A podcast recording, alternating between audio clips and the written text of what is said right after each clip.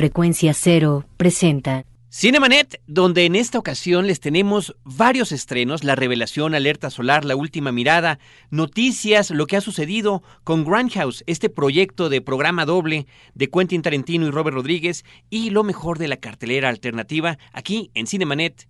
Lee cine, vive escenas. La mejor apreciación de la pantalla grande en Cinemanet. Carlos del Río y Roberto Ortiz al micrófono. Bienvenidos. ¿Cómo están todos? Una vez más nos encontramos en los micrófonos. Nuestro portal principal es frecuenciacero.com.mx. Yo soy Carlos del Río. Roberto Ortiz, ¿cómo estás? Pues bien, también eh, tendremos algunas noticias que nos remiten a decesos, pero al mismo tiempo conmemoraciones de personajes importantes para el cine nacional. Vamos a arrancar con Estrenos de la semana en Cinemanet. Roberto, entre los estrenos que tenemos esta semana, vamos a arrancar con una película que en México le han puesto La Revelación.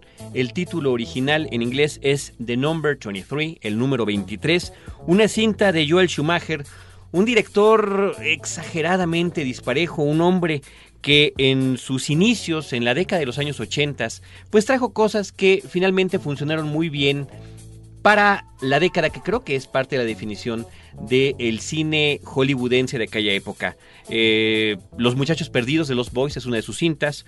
O también El primer año del resto de nuestras vidas, Saint Elmo's Fire. Películas que evidentemente ya se ven, se ven viejas en este momento, pero que causaron conmoción, causaron pues eh, una marca en el público de aquellos años. Su carrera, te digo, ha sido irregular por ahí tuvo Flatliners, Línea Mortal, que es una película bastante malita. Tiene una que se llama Falling Down, eh, Un Día de Furia, con Michael Douglas y Robert Duvall, una película que me parece muy Es de lo mejor de su trayectoria. Absolutamente. Una película que comienza bien y no termina eh, como uno quisiera es eh, 8 milímetros, que es eh, una cinta también interesante. Con Nicolas Cage. Este, recuerdo también Nadie es Perfecto Flawless con Robert De Niro y Philip Seymour Hoffman, una película que tuvo una corrida eh, comercial regular, pero que es una cinta interesante. Es que es un director, Carlos, que maneja muy bien ciertos géneros, de acuerdo a las demandas que tiene la industria de Hollywood, pero no cierra bien sus películas y hay ahí un problema a veces eh, de cómo armar ciertas tramas.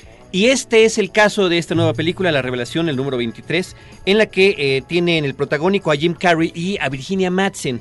Es una cinta acerca de un hombre eh, que se ve envuelto en una paranoia acerca de las consideraciones que puede tener el número 23 en su existencia, el número de letras que tiene su nombre, el número de la calle donde vive, eh, lo empieza a ver por todos lados y empieza verdaderamente enloquecer y bueno, pues finalmente hay un secreto detrás de lo que le está sucediendo. Una película que de alguna forma, Roberto, nos remite a estas cintas del tipo de amnesia, del tipo de corazón satánico, de, de Jacket inclusive, o el efecto mariposa, pero sin llegar a trascender de esa manera.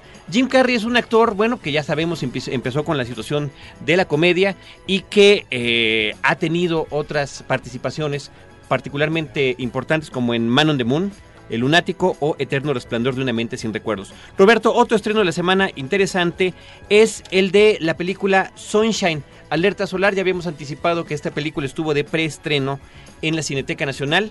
Finalmente ya está su estreno comercial. Una película que de alguna manera tiene resonancia de clásicos de ciencia ficción. Ahí le vemos un poco de 2001, un poco de Alien, un poco de Solaris inclusive. Sí, es eh, una película que llama la atención porque difícilmente en el caso de los escritores o los directores de ciencia ficción piensan en un viaje al sol, porque la nave se quemaría inmediatamente eh, cuando queden unos cuantos kilómetros a la vista. Pero vemos en la ciencia ficción desde principios ah, del siglo pasado, Carlos, cómo estos viajes a la luna, por ejemplo, por parte de Georges Méliès, hay también viajes al centro de la Tierra, existen peligros que puede tener el planeta Tierra a partir de meteoros. Hay una película que así se llama. Un par de películas, ¿no? Armageddon y, y la película Impacto Profundo, Impacto que salieron casi Profundo. simultáneamente. Pero eh, no habíamos visto una película en los últimos años que nos remitiera a un viaje al sol, que tiene que ver con las preocupaciones eh, ecológicas en la actualidad, ahora a propósito de eh, el sol que se está apagando y que ya no calienta lo suficiente a la Tierra y la Tierra está con una temperatura eh, de congelamiento que eh, está dejando prácticamente sin vida a la humanidad. Entonces se trata de llevar a través de una nave, después de mucho tiempo, dejar unas descargas nucleares que permitan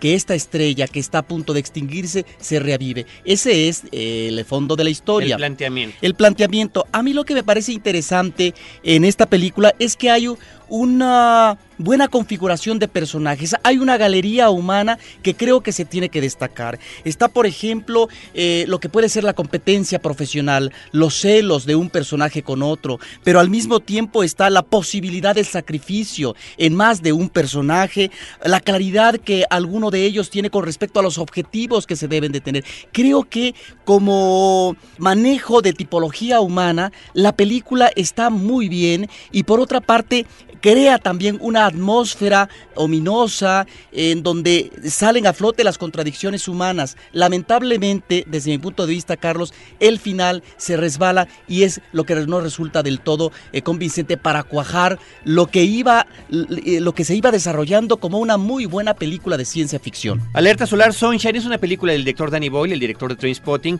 y efectivamente yo creo que es importante resaltar que es una, una película de ciencia ficción con aspiraciones de ciencia ficción seria, porque si bien hemos dado referencias como Armageddon o daríamos otra que sería el núcleo, ¿no? Son películas de corte de aventura. Esta está más emparentada con eh, cintas del estilo Supernova, una película de Walter Hill, o Event Horizon de Paul W.S. Anderson, en las que también eh, se maneja el aspecto psicológico de los personajes, la locura que puede generarse o no, o los delirios, un viaje largo en el espacio temas que han sido tratados con anterioridad. Eh, simplemente pensemos en la serie de los 60, Dimensión Desconocida.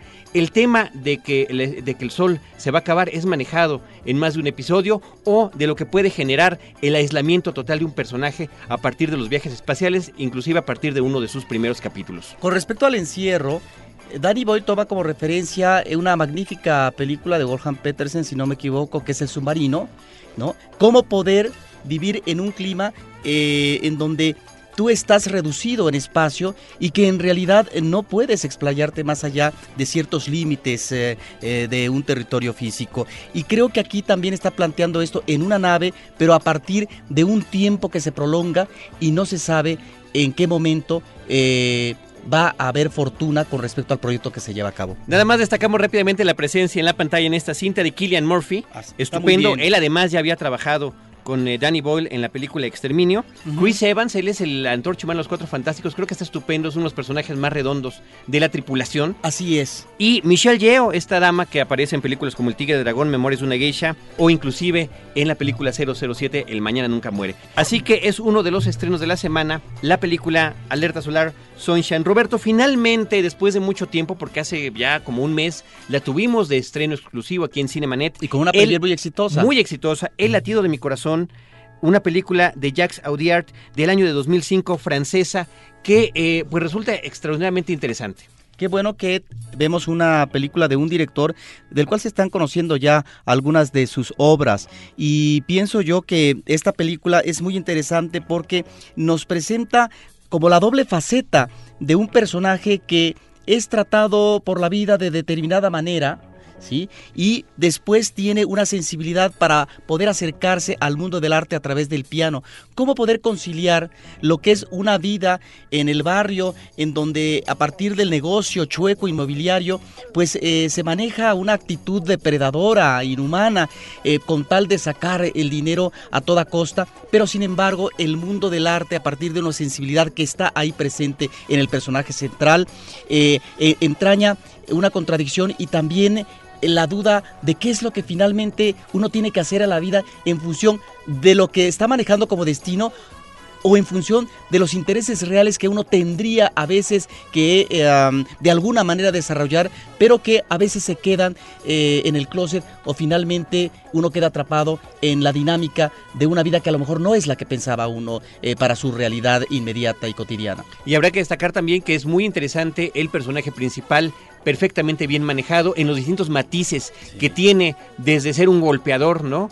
O una persona eh, encargada de desalojar gente a tener esta sensibilidad artística que es finalmente lo que realmente lo mueve y su relación con distintas mujeres. El latido de mi corazón, película muy interesante que estuvo en el Festival de Guadalajara, Roberto, posterior a la eh, premier que tuvimos. Finalmente, Roberto, ya en cartelera, en corrida comercial, entra la película mexicana La Última Mirada de Patricia Arriaga. Habían sido dos fines de semana en la que lo tuvimos de preestreno y nosotros tuvimos la oportunidad de platicar con la directora y que nos comentara particularmente detalles alrededor de cómo generó esta historia y cómo la está contando. Les vamos a invitar a que escuchen una cápsula, unos fragmentos de la entrevista que tuvimos con ella. La entrevista completa la pueden encontrar en www.cinemanet.com.mx en nuestro episodio número 109. Los dejamos con Patricia Arriaga.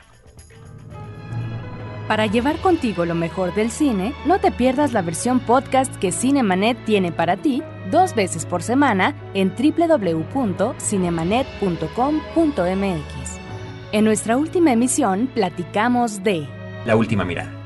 Patricia Rea Jordán, bienvenida a Cinemanet, ¿cómo estás? Hola, muy bien, muchas gracias.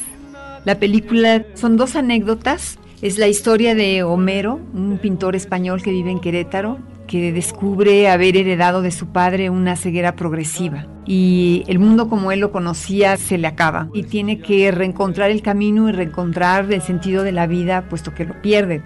Y de manera paralela es la historia de May, una chiquilla que su madre se va a Estados Unidos de emigrante y la deja a cargo de sus abuelos en un paradero en el desierto queretano, en una vieja estación de tren y ella debe trabajar en este lugar a cambio de comida y hospedaje para ella y para sus abuelos. Y el mundo como May lo conocía también se detiene y ella tiene que volver a encontrar un mundo, un sentido a la vida. La historia es una historia de destino, un poquito jugar a Dios, que es un privilegio que tenemos los escritores. Digamos que es la anécdota general de la película. Una chiquita, que es el caso de May, con un gran talento y una gran sensibilidad, es un alma muy fina lo que me interesa mostrar es que existe esa fineza de espíritu en los mexicanos. Tal vez aquí encontramos uno de los logros de la cinta, que está construida con pequeñas historias. Yo leí hace muchos años que la diferencia entre las estructuras hechas en cine eh, por mujeres y por hombres estaba en la narrativa lineal unidireccional en el caso de los hombres y que las mujeres hacíamos, era una escritora americana que lo decía, quilts, esas colchas que tejen mucho en Estados Unidos, que son cuadritos que van uniendo, y que nosotros las mujeres tendíamos a ver la vida así, de esa manera. Y cuando estructuré la, la película, el largometraje, pensé en eso y dije, así lo quiero hacer. La enfermedad es ficticia, el pintor vive de la luz, todo es luz, y, y ahí de ahí inventé esta ceguera y terminé con el rojo porque el rojo me era muy importante porque necesitaba un color que reforzara el concepto dual de la película. El rojo tiene la lectura de violencia, sangre, peligro y por otro lado de pasión, amor y cualquiera puede dar esas dos lecturas. Si te fijas hay dos polos. Mucha de la visión de la sociedad mexicana es que las mujeres siempre son o santas o prostitutas. Entonces lo que hice fue tomar estas dos figuras y tratar de darles la vuelta. Yo quisiera preguntarte acerca de los personajes. May se llama Esmeralda en realidad.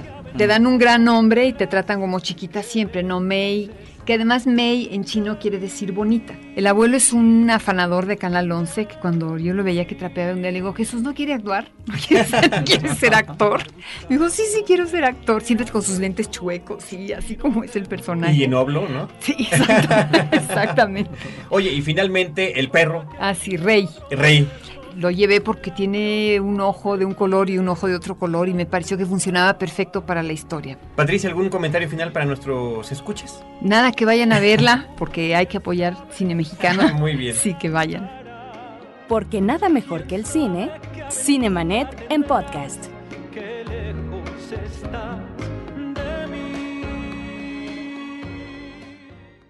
No te quedes fuera de foco. Cinemanet regresa en un instante.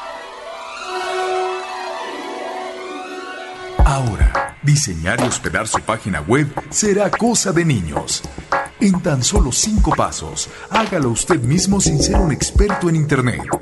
Ingrese a suempresa.com y active ahora mismo su plan. Suempresa.com, líder de web hosting en México. Fin del flashback. Estamos de regreso. Noticias en Cinemanet. Roberto Ortiz, este fin de semana pasado se estrenó en la cartelera en Estados Unidos Grindhouse, un proyecto de presentar un programa doble de películas de Quentin Tarantino y de Robert Rodríguez. Eh, ¿De dónde surge esto? Pues de la idea que ellos tienen como cinéfilos, de lo que vivieron en los años 70 y 80 en estos cines, así se les llamaba en Estados Unidos, Grindhouse Theaters, donde eh, programas de toda la noche se veían películas de serie B. Películas de eh, artes marciales, películas de horror, películas de black exploitation, sexploitation, etcétera, todo ese tipo de cosas que ellos están tratando de homenajear con dos películas que presentan en un mismo programa. Planet Terror de Robert Rodríguez y Death Proof de Quentin Tarantino. Eh, el de la de Quentin Tarantino tiene el protagónico a Kurt Russell. Y además se dan el lujo de poner entre película y película cortos de películas que no existen, trailers falsos, ¿no? Uno de ellos está dirigido por Rob Zombie, que se llama eh, Las Mujeres Lobo de la SS, ¿no?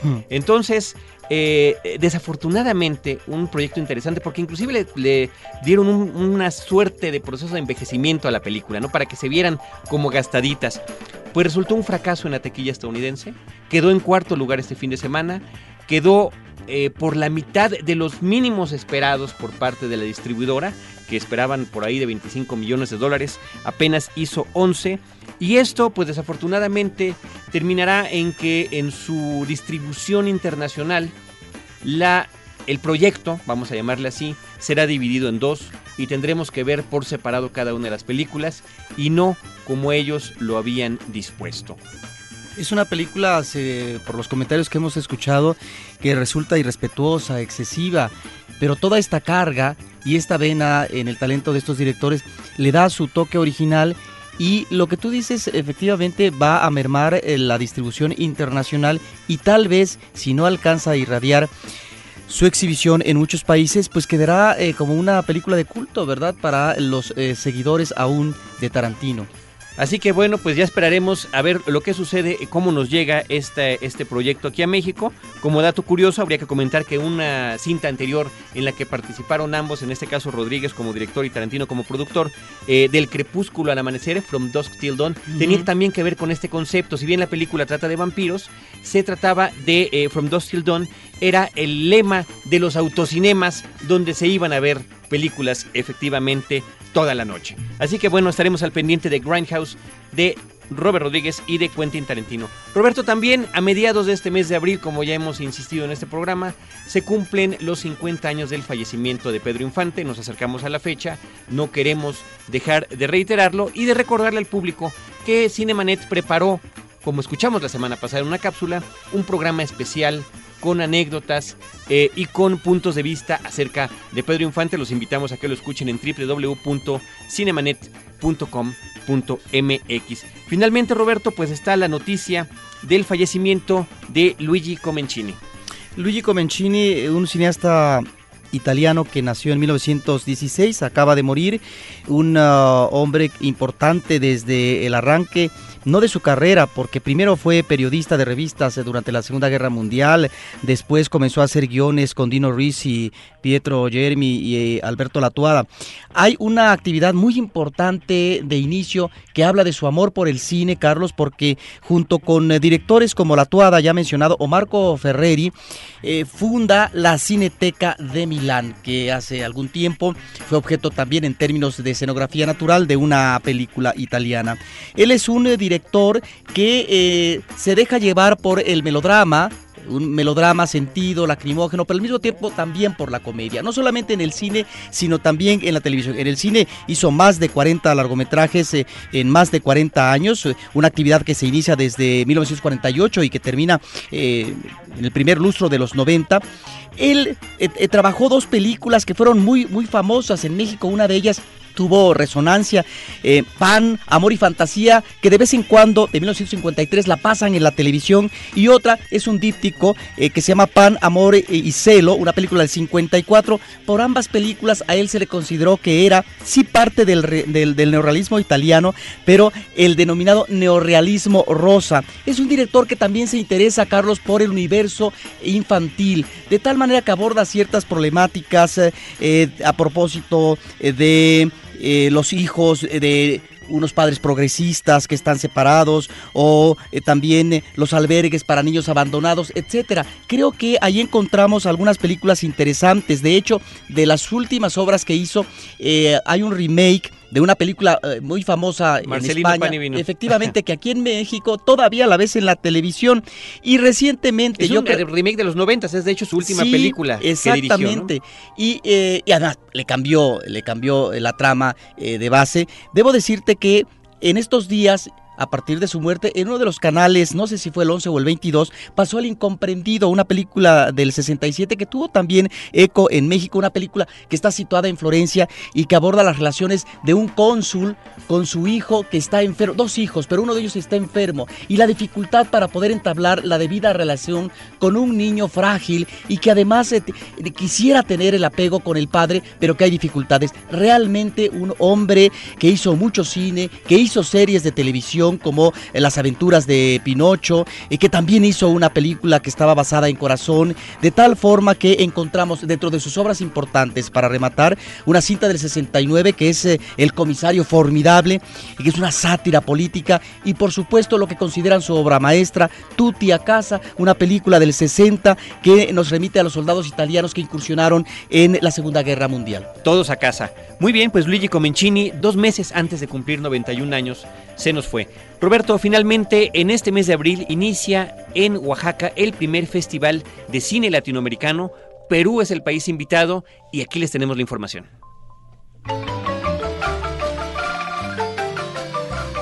El primer Festival de Cine Latinoamericano en Oaxaca se realizará del próximo 17 al 22 de abril de este año, teniendo a Perú como país invitado. El festival forma parte del proyecto Argenmex, que busca crear lazos entre los esfuerzos de México, Argentina y otros países de Latinoamérica en cuanto a la producción y difusión cinematográfica. En Cinemanet platicamos con la doctora Leonor Magentis, organizadora del evento. Nuestro objetivo es que el cine latinoamericano empiece a tener realmente una dimensión cierta y mayor cohesión dentro de los países que realmente tenemos habla hispana. Como parte de este proyecto, se realizaron el primer Festival de Cine Mexicano en Argentina y el primer y segundo Festival de Cine Argentino en México, eventos que tuvieron muy buena respuesta del público. Hay una especie de, brecha muy importante que tenemos que tratar de acortar entre países como Argentina, como México, como Chile, Brasil, inclusive Perú, en donde ya el cine tiene un, una evolución, tiene un marco legal, tiene apoyos con países que realmente están haciendo sus pininos. Este primer festival de cine latinoamericano en Oaxaca contará con más de 40 películas en las modalidades de largometrajes, cortometrajes y documentales. Otro objetivo es que realmente participe gente joven, que tengan también una vitrina para poder mostrar su producción Además, se realizarán encuentros de negocios entre miembros de la industria cinematográfica con el objetivo de hacer intercambio de proyectos y experiencias. Las rondas de negocios que van a poder concretar este objetivo de reunirse directores, productores de distintos países de América Latina y se completa con tres talleres, que son un taller de guion, un taller de dirección y un taller de producción. Un saludo para todo el auditorio y para aquellos que estén interesados en participar, que por favor busquen las fichas de registro de inscripción en nuestra página que es www.argemecfilmfestival.com. Muchas gracias a tu auditorio y un gran cariño. Cine latinoamericano en Cinemanet.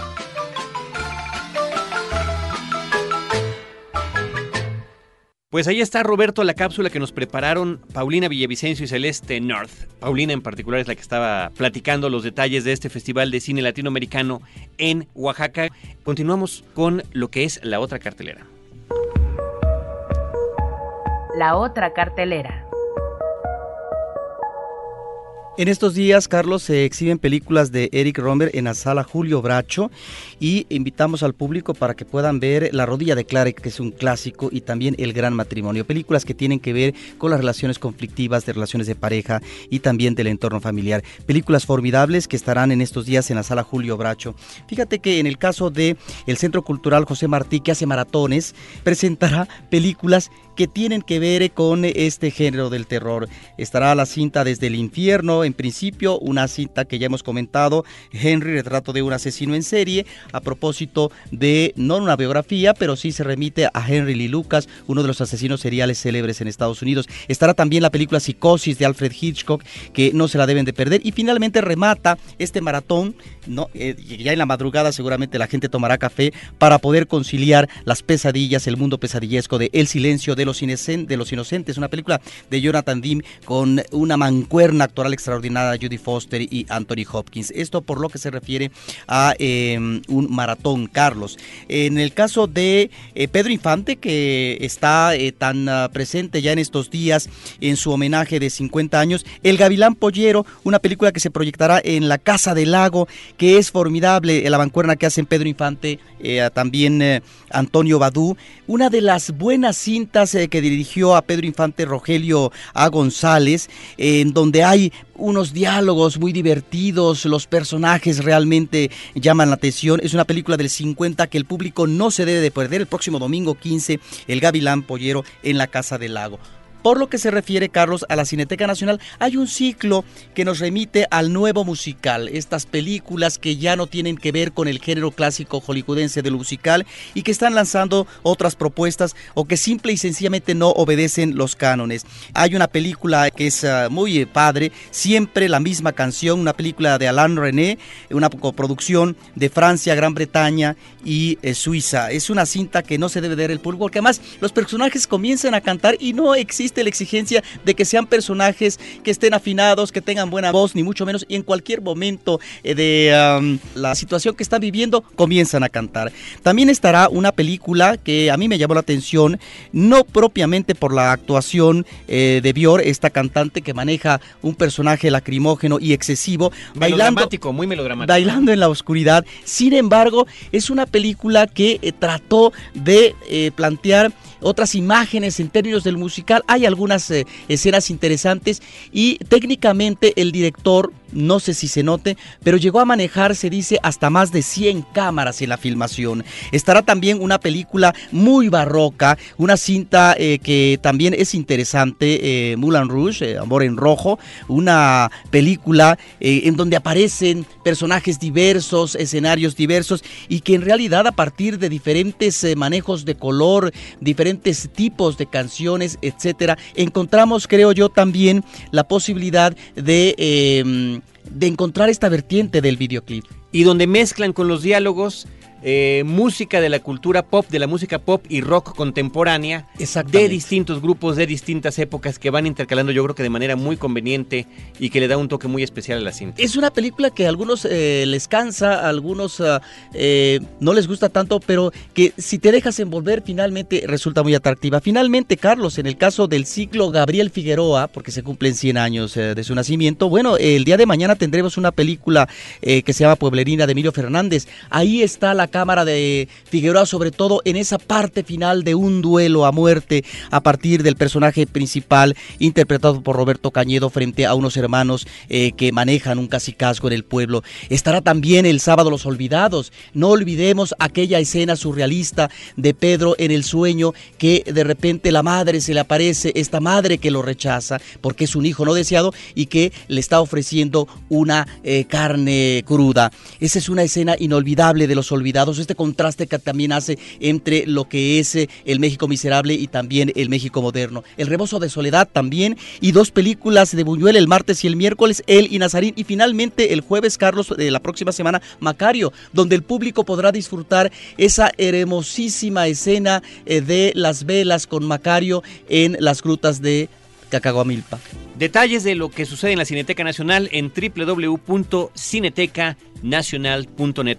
Roberto, Cinemanet se tiene que despedir en esta ocasión. Tendremos más todos los jueves en Horizonte 107.9 FM y dos veces a la semana en nuestra versión podcast en cinemanet.com.mx. Le agradecemos a Álvaro Sánchez la operación de los controles, la asistencia de producción de Paulina Villavicencio, la producción de Celeste North y de Edgar Luna y en los micrófonos estuvimos Roberto Ortiz y Carlos del Río. Los créditos ya están corriendo. Cinemanet se despide por el momento. Más en una semana. Vive cine en Cinemanet. Frecuencia cero. Digital Entertainment Network.